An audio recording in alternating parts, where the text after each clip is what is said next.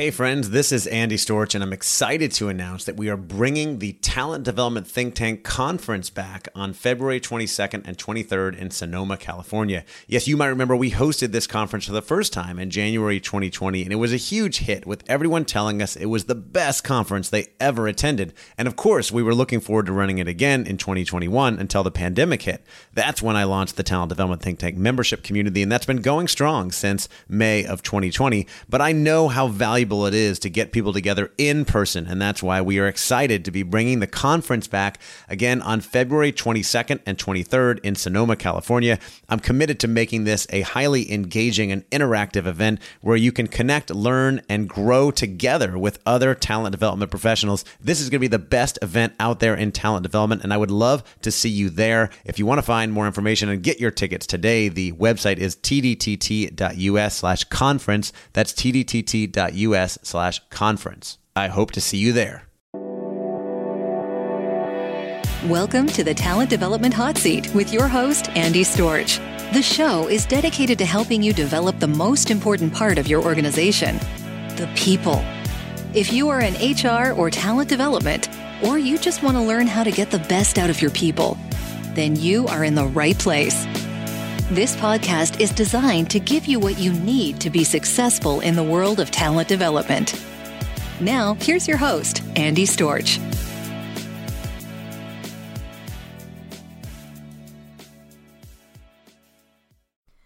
Welcome back to the Talent Development Hot Seat podcast. If you haven't heard my voice before, I am Stephanie Hutchinson, Andy's right hand woman, and I'm going to be taking over some of these introductions for the next couple weeks. Today on the podcast, we have Dan Cockerell, and this interview is coming from the Talent Development Virtual Summit, where Dan talked all about creating a magic culture, and we are now sharing it on this podcast. Dan is the former vice president and head of Walt Disney's Magic Kingdom. And following his 26 year career at Disney, he now writes and speaks about culture. He even has a bestseller, How's the Culture in Your Kingdom? Lessons from a Disney Leadership Journey. Dan shares with us all about his career at Disney and what that was like, as well as some of the challenges that prevent organizations from creating a great culture. He also dives into the importance of rewarding tough decisions and why not everyone will fit into every culture. Now, before we dive into this interview with Dan, I have to say, Andy and I, when we first started working together, were planning for the second annual Talent Development Think Tank conference to actually happen this week. And unfortunately, due to COVID, obviously that conference is not going to happen. However, we do have the talent development think tank community that you can join at any time. Enrollment is still open and we are accepting new members weekly into the community. We haven't been able to go to conferences, and so this is a really great opportunity for you to come together, network with other talent development professionals, and get advice and support on any challenges that you may be facing. We actually have a networking session coming up on Wednesday, and then the whole month of February is full of guest speakers coming in to talk to our community members. So if you are not yet in the community and you have been thinking about it, now is a fantastic time to join. You can do so by going to tdtt.us. That will be in the show notes and you can go to tdtt.us and join us. Now, here is Andy's interview with Dan. Creating a great culture usually involves a little magic. It also requires strong leadership and a few other important ingredients. If you're looking for inspiration to create a magical culture in your organization, then get your notepad ready because this session is for you. Hi, I'm Andy Storch, your summit host, and I'm thrilled to introduce you to our legend, our next legendary speaker. Dan Cockerell is the former vice president and head of Walt Disney's Magic Kingdom, which had 12,000 cast members in Orlando. Following a 26 year career at Disney, Dan now writes and speaks about culture and leadership globally. Dan's new book, How the Culture in Your Kingdom Lessons from a Disney Leadership Journey, is an instant bestseller And I'm excited to have Dan here today to share those lessons with us. Thanks for being here, Dan. Well, thanks for having me, Andy. I, that's uh, I got to replay that introduction for my wife. I love the word legendary. She won't believe it. Legendary. I'll be happy to tell her about it, uh, especially when we get together sometime in Orlando before you leave. Uh, and I know you are coming to us from uh, Starbucks in Colorado. I gotta love, uh, you know, the access that we now have in this virtual world to be able to work and present from almost anywhere. Um, before we get into some of these components of culture, um, let's start with a little bit of your Disney career and how you ended up, uh, you know, leading uh, the culture and and everything at, at Magic Kingdom. Yeah, it was uh, unplanned. I'll tell you that. Like most careers are. I was a political science major at Boston University. I had no plan, but I, you know, playing sports, so I really loved leadership and I loved influencing people and uh, relationships and structure. So um, I actually uh, waited tables in Ocean City, Maryland after my freshman year in college. And my sophomore year, I went on the Walt Disney World College program. And uh, when, when Disney was at full go, there was in about 12,000 college students working there. So great program, got some excellent experience working there for a summer. Then I went back to school for two years. When I graduated, uh, decided that Disney seemed like a great place to be, the structure, the service orientation. So I went back down and interviewed and I told them I had a political science degree, and they told me I was qualified to park cars at Epcot. So I said thank you, and I took the job, and um, I did that for six months, and then I had the opportunity. Actually, I had a bigger plan than that because I'd gotten a, a, work visa through school to work in Europe, and uh, I was able to be a management trainee at uh, Disneyland Paris. So after six months at Epcot, I went over to France. This was about three months before the park opened there in 1992 and of course, they put me in the parking lot because I was now an expert in parking. So I opened the parking lot in April of 92, and I was supposed to stay for a year and a half. And there was a subplot where my girlfriend at the time was uh, uh, from France, and we started uh, dating, and then we moved in together, and then we got married in April 93. We had an eight week engagement so I could stay in France to get my green card and we stayed there for five years and i had five different jobs there and then we moved back to florida in 97 and i spent the next 23 years at walt disney world uh, working in um, uh, parks uh, hotels um, finished my last nine years there as a vice president of uh, epcot disney's hollywood studios and magic kingdom so 19 different jobs over time in 26 years and i'm a huge compo- um, supporter of uh, diverse experiences I think it just makes life more interesting. It keeps you on your toes. It keeps you moving forward with change. And uh, it gives you just great, great backgrounds. So when you get to those bigger jobs, you're you're ready for them, and you've done a lot of things along the way. Uh, and then a couple years ago, uh, my wife and I talked for a year, and um, left Disney, which was the scariest thing I've ever done, and started our own company. And we've been uh, uh, consulting and keynotes and workshops, and just wrote the book uh, so we have a lot of things going, and we've been doing, as like people like to say, a lot of pivoting with this COVID thing. You know, that was like everything else. I think Disney once said one of his quotes was, um, "There's nothing better every once in a while to get a kick in the teeth." I think we've all gotten that over the past six months, and you either got to step up and adjust or sit on your couch and wait for it to end and it's a choice and uh, we, we chose to move forward and just figure out how to do more things online and and figure out how to kind of get through this until things get halfway back to normal yeah we, i'm doing the same and and so many people tuning in are doing the exact same thing looking for ways to pivot or have been pivoting uh, and that's kind of the the theme for this that I came up with, which is no going back. You know, a lot of people are sitting on we're sitting on the sidelines waiting for things to get back to normal, and it's not going to happen. Like we have entered the future of work. This is the way things are going. And I was going to ask you, uh, you know, having gone into this next phase of your career as a an author and speaker, and you probably plan on doing a lot of speaking. And I know a lot of people who are following this I've thought about doing that that down the line as well. Uh, I'm sure that's changed a lot under COVID as well because there's they're not you know corporate conferences to speak at anymore. Well, exactly. I mean, we we were in the same boat. I think people say you know people are getting furloughed and it's hard. And you know, Valerie and I we worked closely together on our business, and we saw you know six months of stuff just disappear. I mean, we a big a, big reason we did this was for some of the freedom to be able to work from anywhere and travel and we were doing work in uh, peru with a, a, train company and croatia with a hotel company and we were set to go to australia this fall and all of a sudden boom it's gone and it was it's it's it's rough. And but at the same time, we said, okay, well, there's things worse than you know we have a house we still have you know we had some decent savings and so I, I, always i'm a silver lining kind of guy and there's always a lot of upside and positives and you like i said you can focus on the downside but it's not going to change what happened and uh you know i'm a big i'm a big fan of growth mindset that whole concept of mindset and yep. just you take what you have and you look for the next opportunity and you just start saying yes to people and first thing i did under quarantine i sent a note out to my community and said hey we're going to do free mastermind sessions um, and I said, is anyone interested? And, you know, 250 people responded, yes. So, you know, on a rotating basis, uh, every two weeks, we had a group on um, Monday through Friday daily, and we had people from South America and Australia and Europe and United States just talking about how people were dealing with it and getting through it. I learned a ton along the way, and I made a bunch of new contacts while I was sitting at home. That's the, the, the beauty of this technology.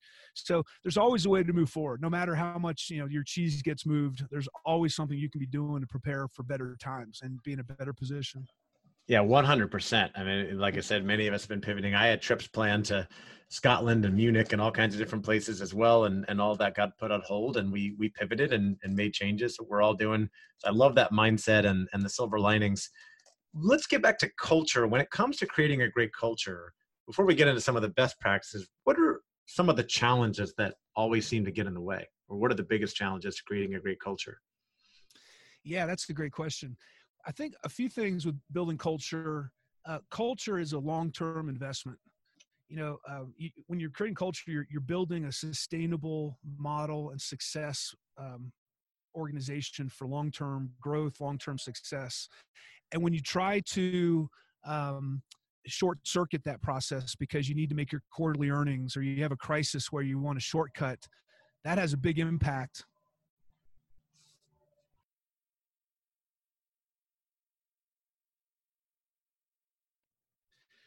That has a big impact on the credibility. And you know every single day every the way we thought about it disney is every behavior every decision you make sort of builds your culture or takes away from your culture.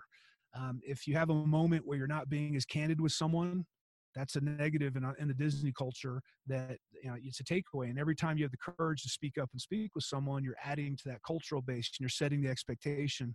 So trying to get many many people to make all those right behavioral decisions every day even when they don't feel good is hard and you have to re- reward that you have to reward pe- the, the tough decisions because if that's going to be part of your culture if you want to you know if your your culture is all about courage a big piece of it's courage and candor you have to make sure that you reinforce that every day but that's not a natural human thing. A lot of people candor is scary and and stepping up is scary. I think the other thing um, with culture is you know not everyone should f- will fit into every culture. I think a lot of people wonder well i want to work at disney or i want to work at you know google or wherever you want to be and just because you enjoy maybe the brand doesn't mean you're a good fit to be working there. And i've seen um, that's where i think that's where most of the problems happen when we hire people is we just hired the wrong person. And not necessarily just on an individual level they just their values and how they like to work and what gets them motivated just doesn't uh, jibe with the culture they're in. Uh, an example is at disney if you love working independently you shouldn't be at Disney because no one works independently at Disney. Everything's connected. We we um we collaborate like you wouldn't believe, almost to a fault. You know, it's, it it creates bureaucracy, but also it creates great decision making. Um, at Disney, if you don't like, like working on teams, you definitely shouldn't be working there because it's you will fail, like in a lot of companies. And I, I think the last big thing I've seen uh, people at Disney where um, if you want to you know get a lot of individual recognition and you thrive on individual performance uh, that is not Disney's not a good place to be because we're all about team effort and team performance and helping each other. Um, so that's another thing about culture is you got to make sure you connect with it. And, and and a lot of people really get it's a big moment for them when they get to Disney after a long time and they realize that wow I like visiting here but I didn't realize that maybe I wouldn't like working here because mm. it just doesn't fit my my passion my skill set my values and uh, that's a it's a big wake up call for people. Yeah, so thinking about the match of values or just how you prefer to work, because there are probably many organizations that promote autonomy and where you know people thrive in that, and conversely, uh, if you love working in a collaborative environment, you might get there and be miserable because people expect you to figure things out on your own, and that's not your style. You'd be better off in a more collaborative environment like Disney. So there's some big challenges there. And the other thing I was going to ask you is, you know, what mistakes do you think most organizations make or leaders make when it comes to um, creating a great culture or trying to? Yeah, one of um, I think the big thing I've seen a lot of times, you know, in leadership, you want to create, um, um, you want you want to guarantee the results, right? You want to you want to make sure you're going to get the right outcomes, and a lot of times, what people try to do is engineer that outcome through compliance versus commitment. And so I, I can put rules in place. I can put standard operating guidelines in place. I can try to think of every scenario that might come up and give you the answer as maybe a frontline employee so that you're always going to make the right decision. The, the reality is the world is way too complex today. Things, every situation is different. And so what you have to do is what I've found is create a framework for people to work within and then let them be themselves. Let them make decisions empower them to make decisions. Give them the right criteria to make those decisions. You can't just rely on common sense because we know it's not all that common along a lot of the way. But if you give them the right criteria then you can allow them to make in, in, in, the moment make those decisions. And i think what we, we make a mistake for a lot of times is we want culture to be sort of 100% risk risk free and make sure everyone does the exact right thing every single time. And what you do when that happens is you take away from the authenticity, uh, the the genuine interactions, uh, that emotional connection that so many businesses who are successful you know, are able to generate with their customers. And um, so it's it's art and science. And uh, as a leader, you know, one of the hardest things I think is to be able to take a step back and just let people go you know we always like to have our hands on everything and i learned at disney it's just it was too big and too fast and i you know, i didn't have all the experiences i didn't have the expertise and all the things that were happening there so i really had to let go and let people start making decisions and a lot of cultures try to you know control that and that's not the way that's not the way it works. Yeah, the, one of the biggest mistakes I've studied leadership a ton, and you know, one of the biggest mistakes managers, executive leaders make is letting their ego get in the way and, and trying to control everything, trying to be a micromanager. And it, it almost never works out. And it, it definitely can be a, a detractor uh, to the culture and a diminisher of the people. So you, I want to get into some of the best practices or some of the contributors that uh, make a great culture. You've covered a couple already. You mentioned authenticity and emotional connection. What else is important for creating a great culture of engagement?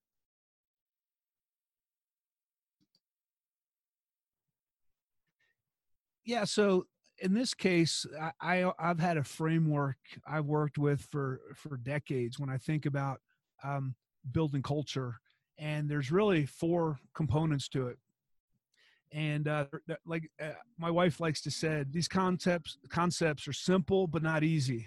And I think that's what most of the things in life that are important. They're really simple to understand, really hard to execute upon. Um, so the, the four things I like to, I've always focused on in, in my role in any job I've been in over the years. The first one is uh, talent, getting the right people. Uh, we talked about that earlier. You know, this idea of uh, the right fit talent. Am I getting you in a? And first of all, should you be working this company based on your personal values and the company's values? And is there a connection there? And then, I'm, am I getting you into the right um, kind of job where you're going to thrive?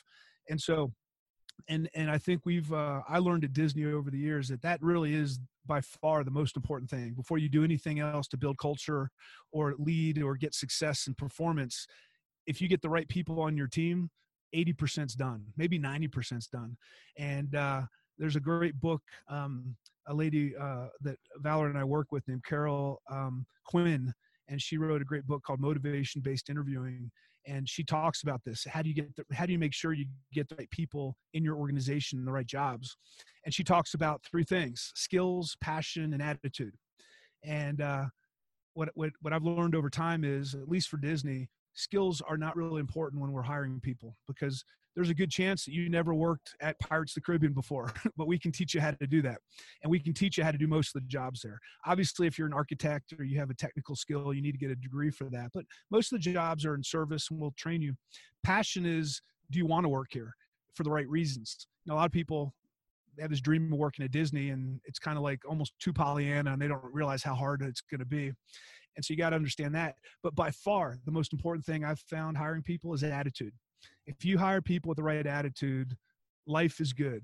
Uh, these are the people that overcome obstacles, they overcome barriers. They have this, they're internally motivated. No matter how much you pay them or don't pay them, motivate them or not motivate them. They're always going to be up and performing, doing their best and giving their all because that's the way they're wired. And so if you can hire those kind of people, you'll have incredible success. The problem is not everyone's wired that way, but if you can find those kind of people or at least have more people in your organization, that's a, a huge motivator.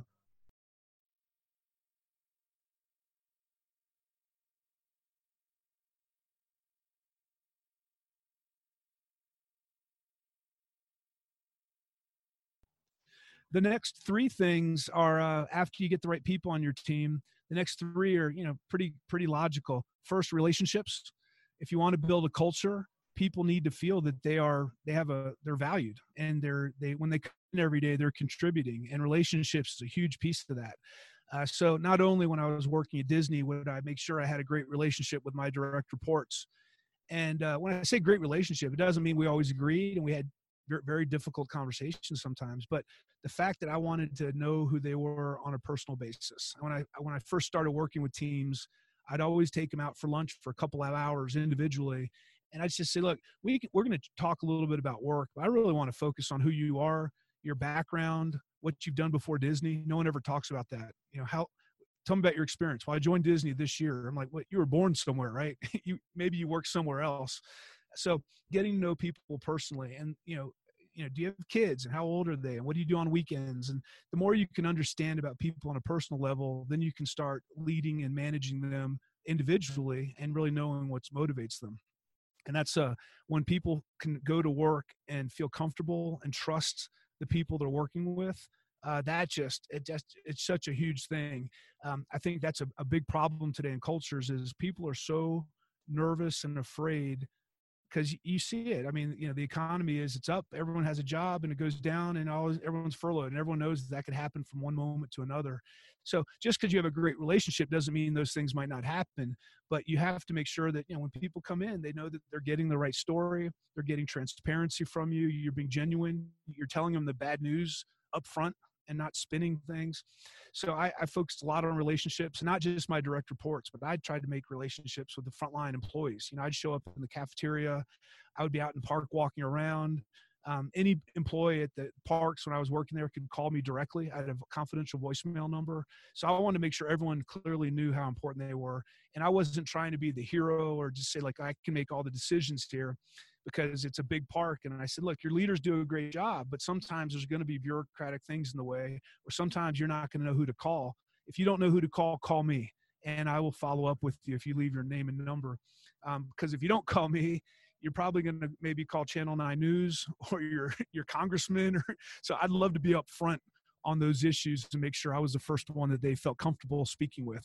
And obviously, when you're the vice president of a park, there's a lot of barriers in the way because people are, you know, intimidated.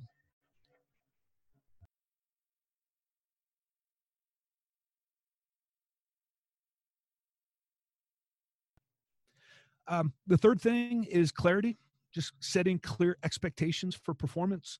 Uh, one of the stories in my book, I think it was in my book. I always forget about what we put in there and what I talk about. But um, our, we have three kids, and our youngest, I remember one time when he went out. We should have known by then after raising two kids, but we told him to be home at a reasonable hour. when you tell a 16 year old to be home at a reasonable hour, that's just not smart. You know, you should tell them be home at 11 p.m. So he came home at like two in the morning because for him that was reasonable. And we really couldn't even. He said, "You said reasonable," and we said, "Okay, that's our fault." So, you know, that's what we do often in business. We don't give people clear, clear directions. We don't create clarity for them and it just makes it harder for them to perform. You know when you get that email that says asap why would someone put that? What does that mean? You know uh, 5 p.m on friday i know what that means. I don't know what asap means. Uh, so clarity of expectations extremely important and i could talk about that for hours. And then the last thing is um, you know the feedback loop either giving feedback to people regularly or reward and recognizing performance to reinforce the right behaviors Uh, and I think that's another big area that I think companies have uh, an opportunity to do better on both counts. Uh, feedback. Uh, a lot of people like, well, I don't want to upset them. They're such a high performer. I don't want to demotivate them. I don't, you know, I'm going to feel uncomfortable doing it. What if they cry? What if they quit? What if they, you know, think I don't like them? But over time, I learned very clearly if you don't give feedback to people, not only are you not doing your job, but you're doing them a disservice because you're not making them better. And if, if anyone's ever played sports, the coach never held back on their his or her feedback.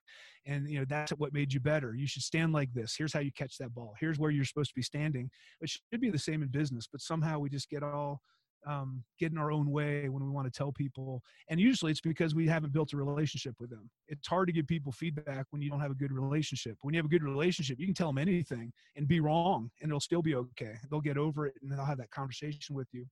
And then the last piece is reward and recognition. How do you re- reinforce those behaviors? When someone does something that you want them to do, you got to make a big deal out of it. And every positive uh, letter we got at Magic Kingdom from a guest, we made sure that cast member got that letter. We made sure we put a note on it. We made sure that we made a big deal out of it because we want them to do that again. And we want other people to know how much we value that great service. So you hire the right people.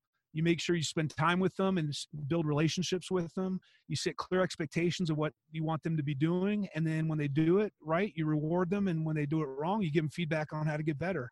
Once again, very simple and not easy to execute upon because it's uh, there's a lot of other variables that come into our workplace. Things move quickly, complexity, uh, but those are the basics. Yeah, and like you said, simple but not easy to execute. Um, what you're talking about are like core tenets of great leadership, and it's obvious that you embodied that, and that's why you were very successful and you were available to people. My question is on that execution point. How do you get? You've got twelve thousand people there. Obviously, many many layers of management how do you get other managers to act that way as well uh, you know what type of training is involved what type of influence is involved to get other managers to be great leaders like that and create that culture. Yeah so i think there's a lot of things that i could say but i'll tell you there it, i probably would have when i was working at disney but i've in hindsight i've looked at it. There's only one thing that really gets people to think that way and that's role modeling.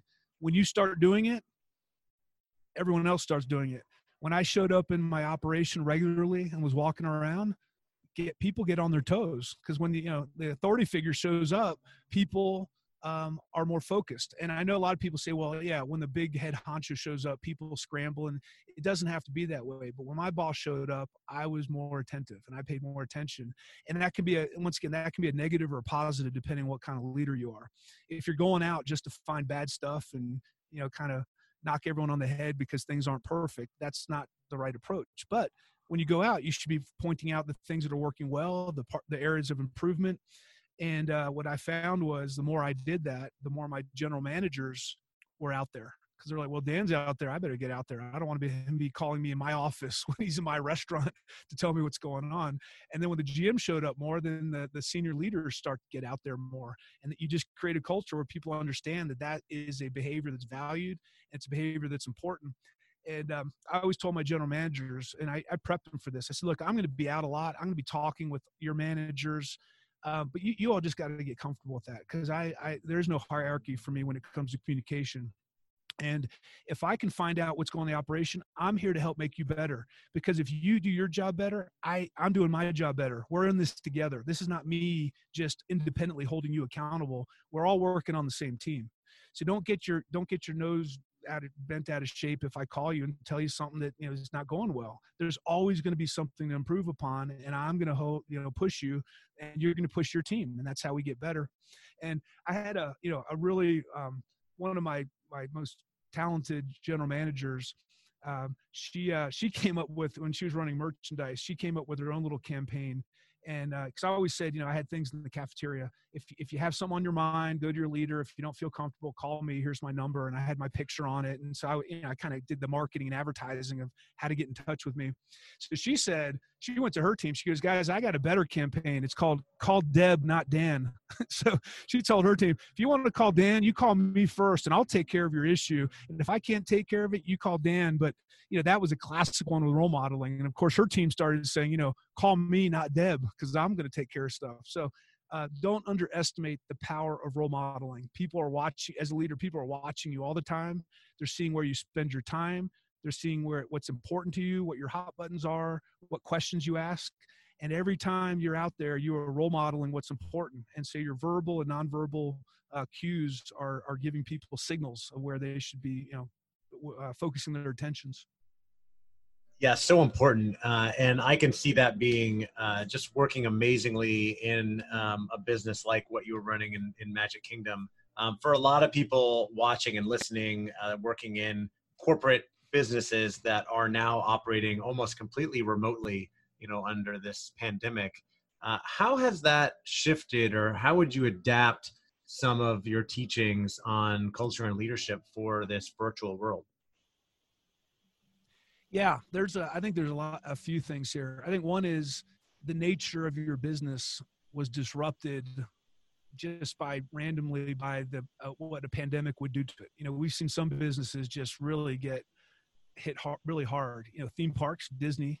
Um, you can't make movies, you can't make TV shows, you can't run theme parks, you can't run cruises. So that's been tough. But then if you're in uh, the technology industry, you're thriving. You know, I wish I bought stock in Zoom because everyone has to connect. Um, Amazon, um, you know, they're they're killing it because people want to be at home. So I think some of it was just pure luck and the culture that has to be adjusted right now and how people need to adjust to it is either okay, we got to figure out how to keep morale up for our people because they're not working, or we got to f- keep up morale because our people are overworked. You know, it's kind of two different scenarios. So I think the main thing I've seen is, um, and once again, it comes down to I think one big concept is you have to be much more purposeful and intentional now. Um, you're not going to run into people in the hallway or at the water cooler or while you're getting a cup of coffee. Um, as a leader, you're not going to come in the office and take a walk around and check in with everyone, pop your head in their office. You know, so now you just have to recreate those processes and be intentional about doing it, but with technology. And I've been working with companies and giving them tips on this and saying, hey, the old, uh, you know, uh, duck your head in, that can be a text message now. You can tell people, you know what, I'm on Zoom from uh, nine to noon every day. I'm just going to be on Zoom. Here's my link. If you want to pop in, uh, just go ahead and, hit the button and come in and I'll be in my office working. And so you create your uh, you create your office and people can pop their head in. Now it's good. It takes some time to get people used to that. You know, people aren't used to this technology of trying to reproduce real real life situations, but I think it's doable. Um, creating a chat group when you get up in the morning. Hey guys, uh, you know, quote unquote, just got into the office. Uh, I'm here. Uh, I know we have a meeting this afternoon on this topic. And uh, Joe, if you could please bring this report, that meeting, I want to make sure that's part of this conversation. Everyone gets the message and everyone's, you know, okay, they hear it. And so now you have constant communication throughout the day.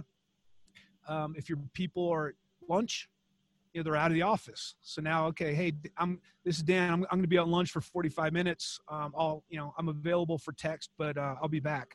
So now your boss and the team knows that you're at lunch. Um, so once again, I think a lot of these can be reproduced um, technically.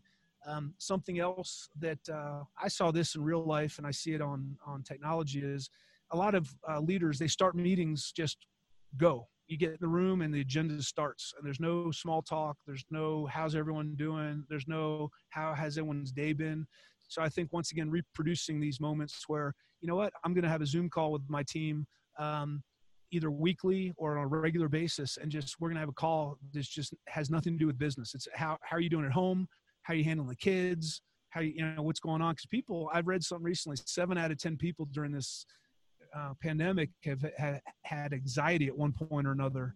And so it's you know but we all put on a happy face. We smile. And we say everything's okay but it's stressful. Like if i had to have uh, two little kids at home while i'm trying to work um, it would not be good. And i know a lot of people are having to figure that out and it is stressful. I've I've had more meetings with people with their kids sitting on their lap, you know, participating in the meeting. So I think you got to be more flexible and more understanding in these in these times right now. Absolutely, it requires so much um, empathy, uh, more intentional communication, as you mentioned, uh, some compassion, and uh, just really being a lot more available and having those check-ins because you can't necessarily do it uh, walking the grounds. We've we've covered a lot of ground in this interview uh, when it comes to engaging and developing people, particularly in virtual times. Anything else you would add before we wrap things up? Yeah, I think that's a great uh, closer. Um, during these times, it's easy just to focus on the critical behaviors and the critical things of a business. This is such a huge opportunity right now to really develop people and give them extra things to think about how they're organizing their life, uh, how they're thinking about their careers, maybe, you know, um, going and finding some webinars to, to tell them that this may help on the skill set. Uh, people during these tough times, they remember when times get better, what their bosses, what their leaders, what their organizations were doing or not doing for them, and it's gonna it's gonna result in um, you know their retention in the future. And everything, you know, once again, everything's gonna come back and we are to be in another uh, growing economy again and things are going to be great and we're going to be looking for people because there's not going to be enough people because it's going the unemployment's going to be so low. Those times are ahead again. It's happened for 100 years. You steadily it's an it's upward curve with these drop offs and we're in a, a drop off right now. So leaders are really tested right now. Uh, I like to call it grace under pressure. Can you still be a great leader in these hard times and an inspirational leader and bring energy and really influence people to get results? And if you do that, when times get good, they're going to be totally committed to you. And so don't take that opportunity right now to, as a leader, not only to think about your own well being, but really focus on, and you said the word empathy, it's such an important thing. How do I put myself in the shoes of others and see how it feels from their point of view? And people who are empathetic right now are going to build up a lot of goodwill so when things get better, um, people will be much more committed. 100%. Uh, Dan, this has been great. We've covered a lot of ground in this interview. I'm just looking back at my notes. We we uh, talked about your career, uh, the challenges that prevent organizations from creating a great culture. Uh, not everyone is going to fit into you know different cultures. We talked about looking at people's personal values and what energizes them, the mistakes that leaders make when it comes to culture, the mistakes of trying to engineer an outcome through compliance instead of commitment. Um, we talked about how culture is not 100% risk free. You've got to have authenticity and emotional connection and autonomy for people to make decisions on their own. Um, the important factors to creating a great culture. We talked about um, the importance of skills, passion, and out, uh, attitude when hiring and uh, promoting people.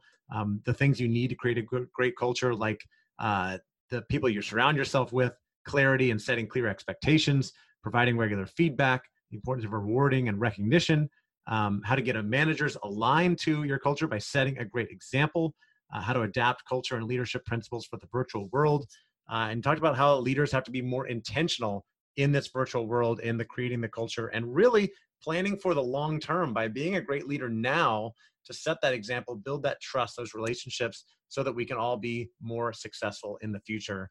Uh, so much great value there, Dan. Anything else you'd add, or um, where can people go find you if they want to uh, follow along with some of the things you're doing? Yeah, so our website is cockerellconsulting.com. Uh, and everything we have is there. I, I send out a, I, I gather great articles. I send out uh, every Friday morning. If you want to sign up, I'll send an article for free. Uh, my podcast is Come Rain or Shine. We just finished 100 episodes a few weeks ago. Uh, been doing that for a couple of years, and uh, all my contact information is on the website cockerellconsulting.com. Awesome. And of course, we got the book, How's the Culture in Your Kingdom, which I know you can get on Amazon. Thanks again for listening to the Talent Development Hot Seat. If you haven't already, we'd love for you to leave us a rating and review on iTunes to help other people find the show.